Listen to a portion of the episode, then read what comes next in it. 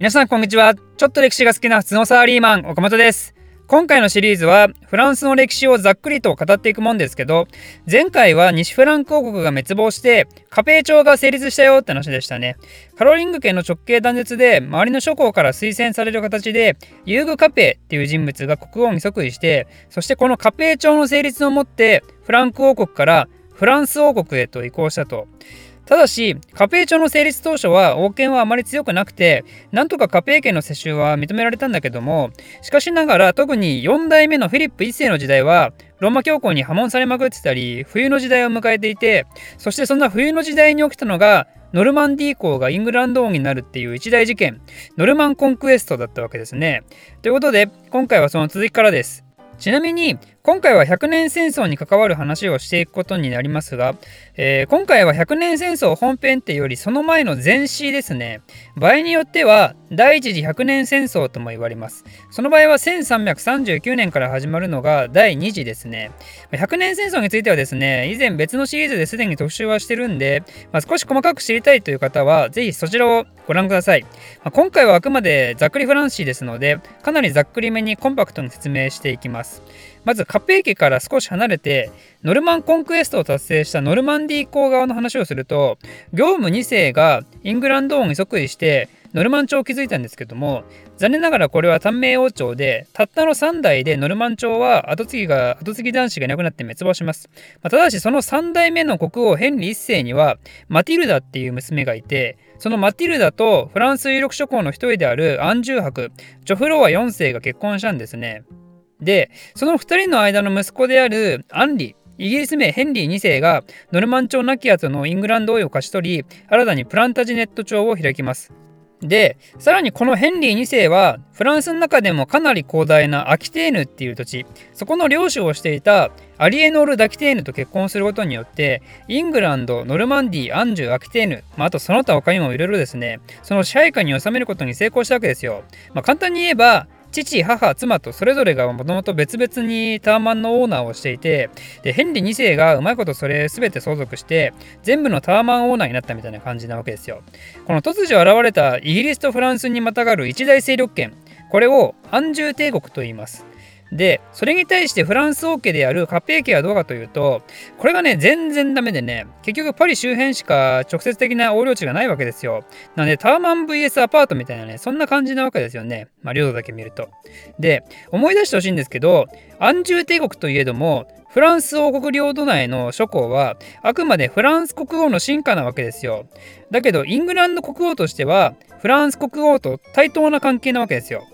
つまりここでフランス国王であるルイ7世とヘンリー2世の間には非常に微妙な空気が漂いますよね。果たして安住帝国っていうのはフランスがベースなのか、イングランドがベースなのかっていうことですよ。仮にヘンリー2世が、俺はもう身も心もイングランド国王だから、フランスの土地にある領土はイングランドのものであるなんて言い出した日にはね、これ戦争ですから。まあ、ちなみにルイ7世とヘンリー2世の確執の部分で言うと、実はヘンリー2世の奥さんのアリエノール・ダキテーヌ、なんとこの人もともとルイ7世の奥さんだったんですよね。で、ルイ7世はちょっとネクラ気質で、ヘンリー2世はイケメン気質だったんで、まあ、ヘンリー2世はなんとフランス国王から奥さん寝取ってしまったんですね。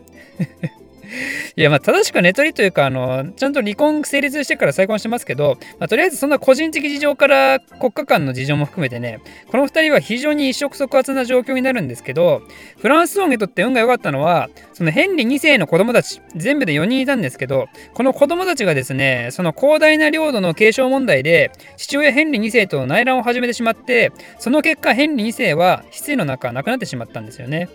ちなみにヘンリー2世の恋のライバルでもあったルイ7世もその少し前には亡くなってるんでこの後の英仏の争いはその息子同士のリチャード1世とフィリップ2世に引き継がれます。リチャード1世がイングランド王でこの人は第3回十字軍の活躍から獅子神王とあだ名される人ですね。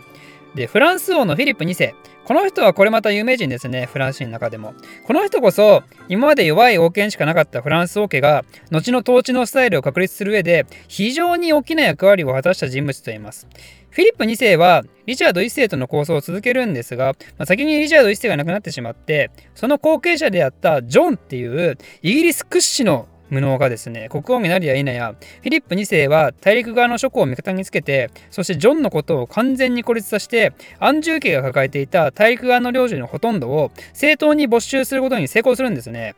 こうしてフランス国の安泰をもたらした他にもフィリップ2世が行ったこととしてコミューンって呼ばれる都市共同体との良好な関係構築が挙げられます。11世紀頃になると商業の発達に伴って都市が力を持ち始めるようになるんですけどそうなるとその国の領主である諸侯からの独立を目指すような活動が活発化してくるわけですよ。それをフィリップ2世は支持することで商業力になるから都市からお礼としてお金もらえてそしてなおかつ両方国家っていういわば自分のコントロールがなかなか効かない領土においてそこの中心都市の領民に対して自身に忠誠を誓わせることに成功するとこうした活動によって諸侯だけでなく民衆単位においても自分はフランス国王の下にいるっていうねフランスという国の貴族意識がだんだんと芽生え出すわけですね。ちなみにパリが首都として整備されたのもフィリップ2世の時代でこの人が今のルーブル美術館として使用されているルーブル宮殿の原型を作ったんですよね。まあ、この建物はもともとパリの街を守るための城塞として作られたんですよ。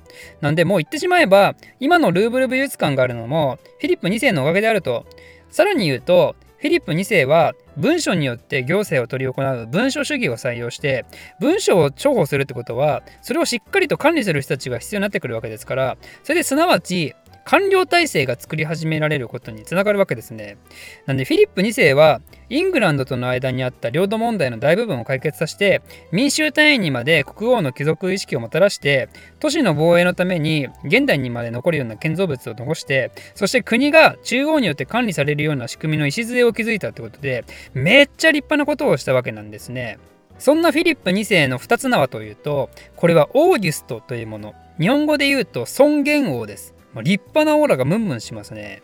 ちなみにフィリップ2世の人柄を表す資料に残っている言葉として、フィリップ2世は堂々として凛々しく、戦術に精通しており、正しいと認められる信念を持ち、性格は激しく他者から恐れられるも、しかし捕まえた敵を決して殺さず、支配下に置くような寛容さを持ち合わせてるってな感じで、まあ、めっちゃ立派なことが書いてあるんですね。そしてさらに一言、ハゲ頭であると いや、いるその情報って。ハゲ頭だから頑張ってるみたいなね。まあ、ちなみに、あの、特等王として有名な人物として、以前も出てきた西フランク王のシャルル2世もいますね。これね、最初見た時、なんて失礼な名前だと思ったんですけど、どうも当時の常識として、そのハゲ頭っていうのが、特に揶揄するような対象でなかったっていう説があって、もしかしたら、本当に背が高いとか小さいとか、肌が黒いとか白いとか、そんな感じで、あの、髪が多いとか少ないとか、単純に当時のポピュラーな身体的特徴の紹介の一つだったのかもしれないですね。でとりあえず髪が多かろうと少なかろうと歴史に名を残す立派な名君であったのは間違いないですがもう一人この時代の国王としてフランスの基盤を固めた人でいうとルイ9世が挙げられます。フィリップ2世の孫ですね。この人は何で有名かというとあまりにもキリスト教の信仰心がありすぎてその使命感からイスラム勢力やキリスト教の異端に対して十字軍連発しまくって時にはイスラム勢に捕まって捕虜になってしまったりそして最後は十字軍の最中で病気になって死んだりまさにキリスト教のために人生を捧げたような人なんですけど、まあ、その甲斐もあってこの人はフランス国王としては唯一成人認定されてますね。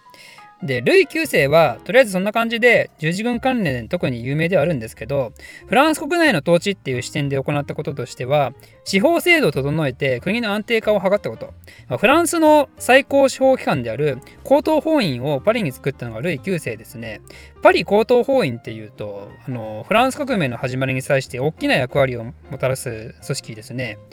まあ、簡単に言うと裁判所のようなもんですけどその最高権力者である法院長は国王が任命するんでなんで、まあ、フィリップ2世が官僚制度の礎を築いたことに加えてルイ9世の時代には中央による国家運営の体制がさらに整い始めると。という感じで、ルイ9世の時代には国内外と十字軍除けば比較的平和な時代が訪れたわけですけど、その平和もつかの間、ルイ9世の少し後の時代になると、ついにあのクソ長い戦いが幕を開けることになるわけですが、えー、それについてはまた次回説明したいと思います。ポッドキャストのレビューお待ちしてます。Apple Podcast、Spotify で聞いていただいている方は、この回の終了後、そのまま星5をタップしましょう。YouTube で動画を見ている方もご協力よろしくお願いします。ではまた